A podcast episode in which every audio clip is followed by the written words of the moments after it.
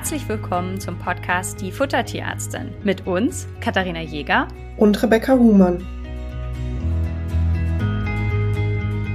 Im Rahmen der Ernährungsberatung frage ich immer im Fragebogen auch das Idealgewicht ab denn der Nährstoff- und Energiebedarf richtet sich nach dem Idealgewicht. Das heißt, es ist ganz, ganz wichtig, dass ich das habe. Und für viele stellt das bei mir in der Beratung eine kleine Hürde dar, weil sie gar nicht wissen, was ist eigentlich das Idealgewicht meines Hundes und wie lege ich das eigentlich fest? Wie ist das bei dir? Bei mir ist es tatsächlich ja dasselbe Problem sozusagen. Das erste ist, dass manche Tierbesitzenden nicht richtig wissen, was mit Idealgewicht gemeint ist. Also dafür nochmal kurz für alle, die sich das auch gerade fragen. Mit Idealgewicht ist sozusagen in Anführungsstrichen das Traumgewicht eures Tieres gemeint. Also das perfekte Gewicht, womit das Tier lange gesund bleiben würde. Der zweite Punkt, was dann oft bei mir in den Beratungen als Frage aufkommt, dass die, dass die Besitzer sagen, okay, meine Katze, die wiegt jetzt gerade so und so viel Kilo oder mein Hund hat gerade das und das Gewicht ist das denn jetzt gut? Und das ist das, worum die heutige Podcast-Folge sich so ein bisschen drehen wird. Wie findet ihr heraus, ob euer Tier über- oder untergewichtig ist. Und in der Tiermedizin gibt es dafür eine beziehungsweise zwei Skala. Also nicht, dass ihr verwirrt seid. Es gibt offiziell sogar zwei. Eine mit einer Skala von eins bis fünf. Die lassen wir hier so ein bisschen außen vor, nur dass wir es mal erwähnt haben. Wir konzentrieren uns jetzt mal auf die Skala, die wir in der Praxis benutzen. Da werden Tiere mit Zahlen von eins bis neun klassifiziert. Genau. Und zwar geht es hier um den sogenannten Body Condition Score. Das ist euch vielleicht schon mal um den, über den Weg gelaufen nutzen. Der Body Condition Score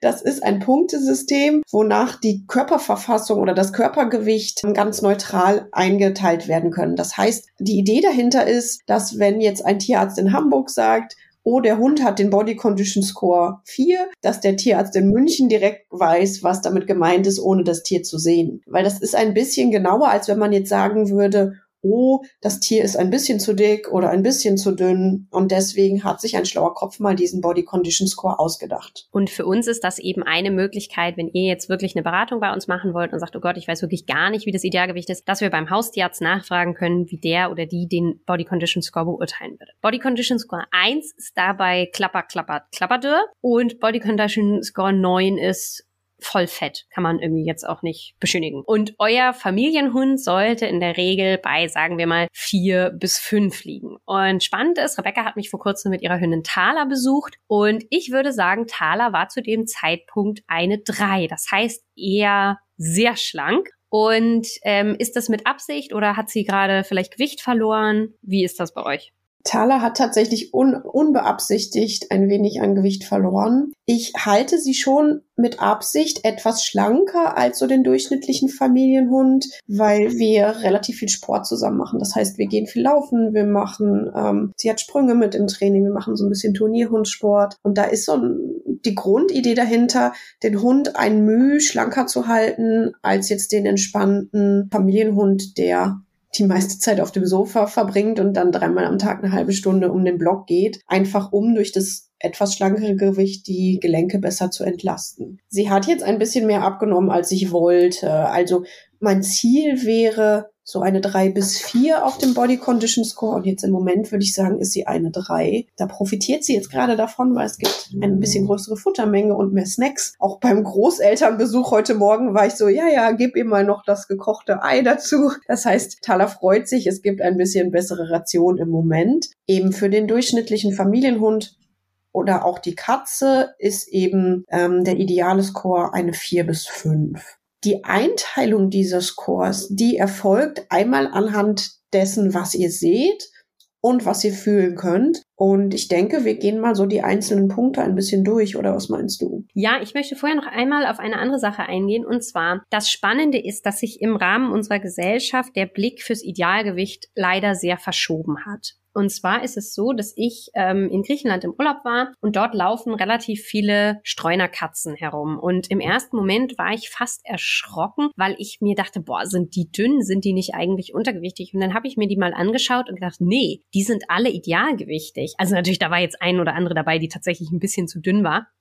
Aber das, was ich vom ersten Blick beim Vorbeilaufen als zu dünn wahrgenommen habe, war das Normalgewichtige. Und das ist auch im Rahmen unserer Gesellschaft tatsächlich ein Problem. Das heißt, wir nehmen unsere Haustiere etwas übergewichtig als normal wahr. Wenn du jetzt also mit Thala unterwegs bist und die gerade im Body Condition Score 3 unterwegs ist, wird das eher auffallen und als extrem dünn wahrgenommen werden und irgendwie auch als unnatürlich. Das ist tatsächlich, dass ich ziemlich häufig darauf angesprochen werde, ob der Hund nicht zu dünn ist. Also ja, im Moment würde ich es unterschreiben, so anderthalb Kilo dürfen da wieder drauf, aber sie ist jetzt nicht krankhaft untergewichtig und eben wenn diese anderthalb Kilo drauf sind, ist sie sozusagen perfekt. Ich habe es tatsächlich super oft, dass ich angesprochen werde, so nach dem Motto, hey, dein Hund ist aber ein bisschen dünn. Und dann huste ich immer so ein bisschen ins Fäustchen und denk so, na ja, ich weiß schon, was ich mache, eventuell, wenn dann die klugen Tipps kommen. Und das ist ja insgesamt wirklich ein wenig traurig. Also das ist bei Hunden so, das ist bei Katzen so, auch bei Pferden mittlerweile, dass da ein übergewichtiges Tier, ein mäßig übergewichtiges Tier als normal empfunden wird. Und ich hatte mal ähm, in der Facebook-Gruppe tatsächlich auch, es war so eine Zuchtanzeige von einem Labrador-Deckrüden, wo ich gedacht habe, oh mein Gott, Leute, was macht ihr denn? Weil der war tatsächlich schnackefett und das wurde beworben als, das ist hier die, die schicke Linie. Und das fand ich ein wenig traurig, weil es wirklich zu Lasten der Gesundheit der Tiere geht. Genau, denn Übergewicht ist einfach eine Erkrankung und man muss dazu sagen, dass unsere Tiere ja sowieso sehr viel kürzere Lebensspannen haben als wir und dass einfach es auch Studien gibt, zumindest beim Hund sind sie mir bekannt, dass die Lebenszeit um bis zu zwei Jahre verkürzt ist, wenn die Tiere übergewichtig sind. Und da müssen wir gar nicht drüber diskutieren. Es gibt total tolle Rationen für übergewichtige Tiere mit viel Volumen. Ihr müsst auf keine Snacks verzichten, ne? aber wer uns hört, weiß das ja schon und wer ähm, jetzt diese Folge hört, ist ja auch motiviert, vielleicht was zu ändern oder mal herauszufinden, ob das eigene Tier überhaupt zu dick ist. Und deswegen wollen wir jetzt mal herausfinden, ob eure Tiere bei der Body Condition Score Skala bei ja vier oder fünf sind oder ob sie eher in die Richtung sechs, sieben gehen oder vielleicht auch bei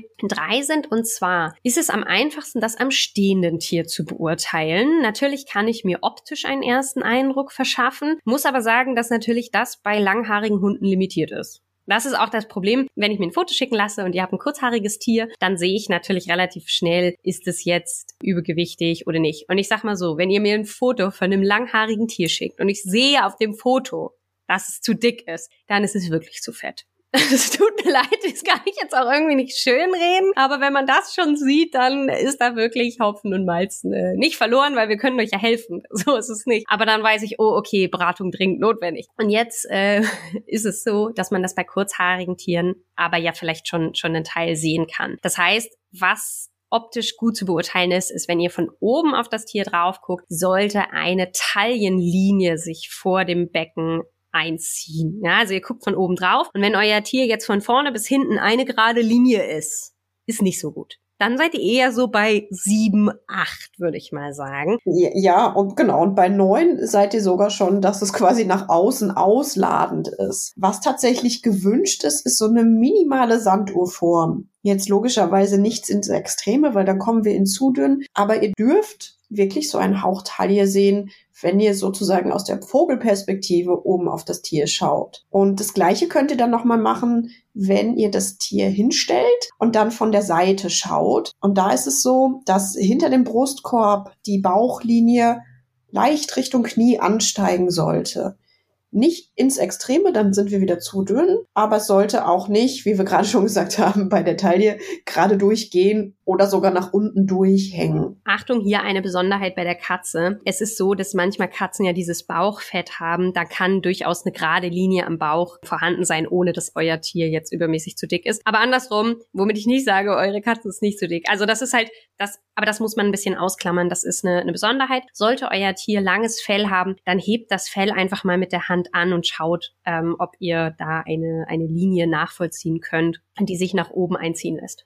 Oder guckt, wenn ihr ein Tier habt, was sich gerne nass machen lässt, also wahrscheinlich nicht bei den Katzen, sondern bei den Hunden, die schwimmen mögen, äh, wie es im nassen Zustand ist, dann seht ihr nämlich tatsächlich besser. Das stimmt. Genau, also das wären die äh, optischen Hinweise und dann kommen wir zu einem ganz wichtigen. Und zwar dürft ihr mal auf die Suche gehen nach den Rippen. Und damit sage ich schon was Wichtiges, denn wenn ihr auf die Suche gehen müsst nach den Rippen, dann ist euer Tier zu dick. Das heißt, eure Tiere sollten die Rippen spürbar sein, ohne großen Kraft- und Suchaufwand. Das heißt, ihr legt eure Hände auf den Brustkorb oder die Finger und streicht mal über die Rippenpartie. Dann solltet ihr sofort Rippen, also Knochen, spüren. Die sind so hart, das merkt ihr wenn ihr das Gefühl habt, so, oh Gott, ich fühle hier irgendwie gar keine Knochen, dann seid ihr auch eher bei so 7, 8 unterwegs. Genau, also der Trick ist quasi mit relativ flacher Hand zu fühlen, ob ihr die Rippen findet. Und dann sollte eine dünne Fettschicht zwischen dem Knochen und der Rippe sein. Mit Suchen meinte Kathi eben nicht optisch suchen, sondern quasi tastmäßig, also ähm, mit den Händen, weil logischerweise werdet ihr ähm, bei einem langhaarigen Tier die Rippen nicht sehen. Bei einem kurzhaarigen Tier sind die Tiere, wo man die Rippen mit dem bloßen Auge sieht, das ist so Grenze. Also bei Thaler sieht man es je nachdem, wie sie sich bewegt, so leicht. Ähm, je nachdem auch, was ihr für Rassen habt. Also bei einem Windhund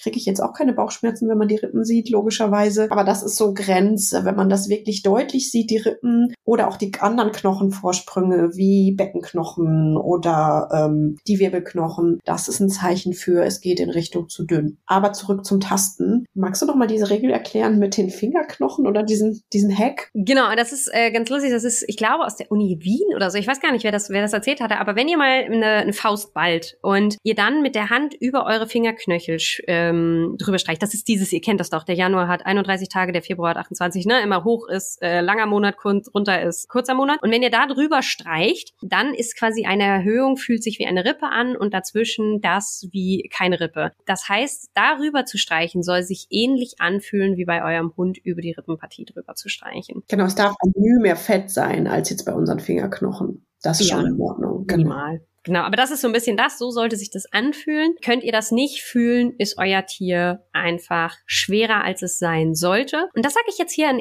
an, dieser Stelle einmal ganz ohne Vorwurf, denn ähm, es geht jetzt nicht darum, hier den Zeigefinger zu erheben und äh, auf euch zu zeigen und zu sagen, du, du, du, sondern einfach hier eine Hilfestellung zu leisten, um vielleicht umzudenken. Und man muss ehrlich dazu sagen, dass manche Leute Übergewicht beim Tier extrem unterschätzen. Und an dieser Stelle vielleicht nochmal gesagt, wenn ihr jetzt zum Beispiel, keine Ahnung, einen, einen kleinen Terrier habt, der 10 Kilo wiegt und sagt, na mei, das eine Kilo Übergewicht, das sind 10 Prozent seines Körpergewichtes. Ich kann nicht gut Kopf rechnen, aber bei mir wären das irgendwie so 7, 8 oder 6 bis sieben Kilo. Und das würde man deutlich sehen und damit würde ich mich zugegeben unwohler fühlen. Und da geht es jetzt halt eben darum, das einfach auch mal in Relation zu setzen, dass halt eben in dem Moment, wo ihr die Finger auf die Rippen legt und da die Rippen nicht mehr gut spürt, euer Tier wirklich übergewichtig ist. Und da geht's auch nicht um ja, der hat ein bisschen Reserve, sondern wir sprechen dann wirklich von Übergewicht. Das geht um auf den Bewegungsapparat, auf das Organsystem. Und ähm, wir sind hier natürlich als Tierärztinnen unterwegs und an der Gesundheit eurer Tiere interessiert. Und da ist einfach Idealgewicht, also eine Body Condition Score von vier oder fünf, das Beste, was ihr eurem Tier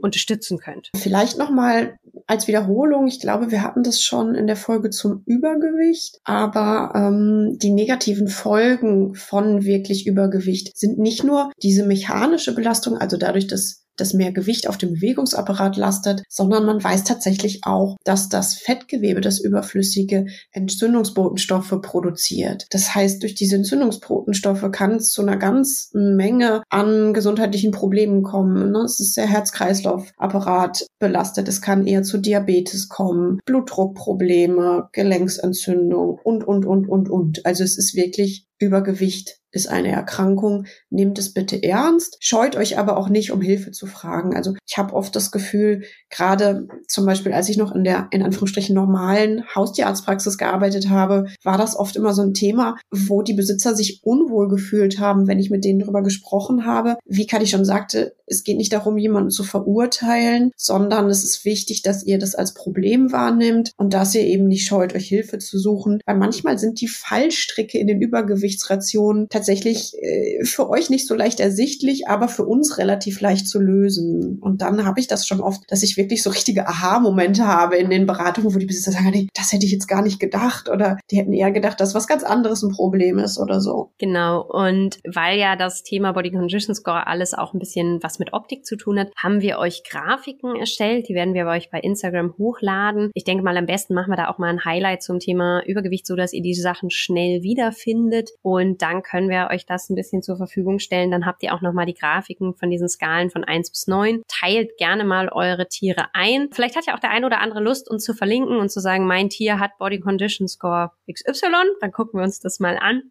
Das fände ich super spannend, wie das ihr das bei euren Tieren äh, beurteilt oder einteilt. Und ja, viel Spaß beim, beim Einteilen, beim Ausprobieren und dann, ja, könnt ihr euch, wenn ihr dann feststellt, ihr seid bei voll, also ihr seid eher bei sieben oder acht, dann gibt's wie gesagt die Übergewichtfolge, dann wisst ihr, was die nächste Folge ist, die ihr hören dürft. Genau, oder wenn es in die andere Richtung geht, die, die Hilfe mein Tier nimmt nicht zu Geschichte. Genau. Wir haben für alle die richtige Lösung. Das ist ja das Schöne, dass man in der, in der Ernährungsberatung auf alle Fälle eingehen kann. Damit sage ich bis dahin. Bis dann.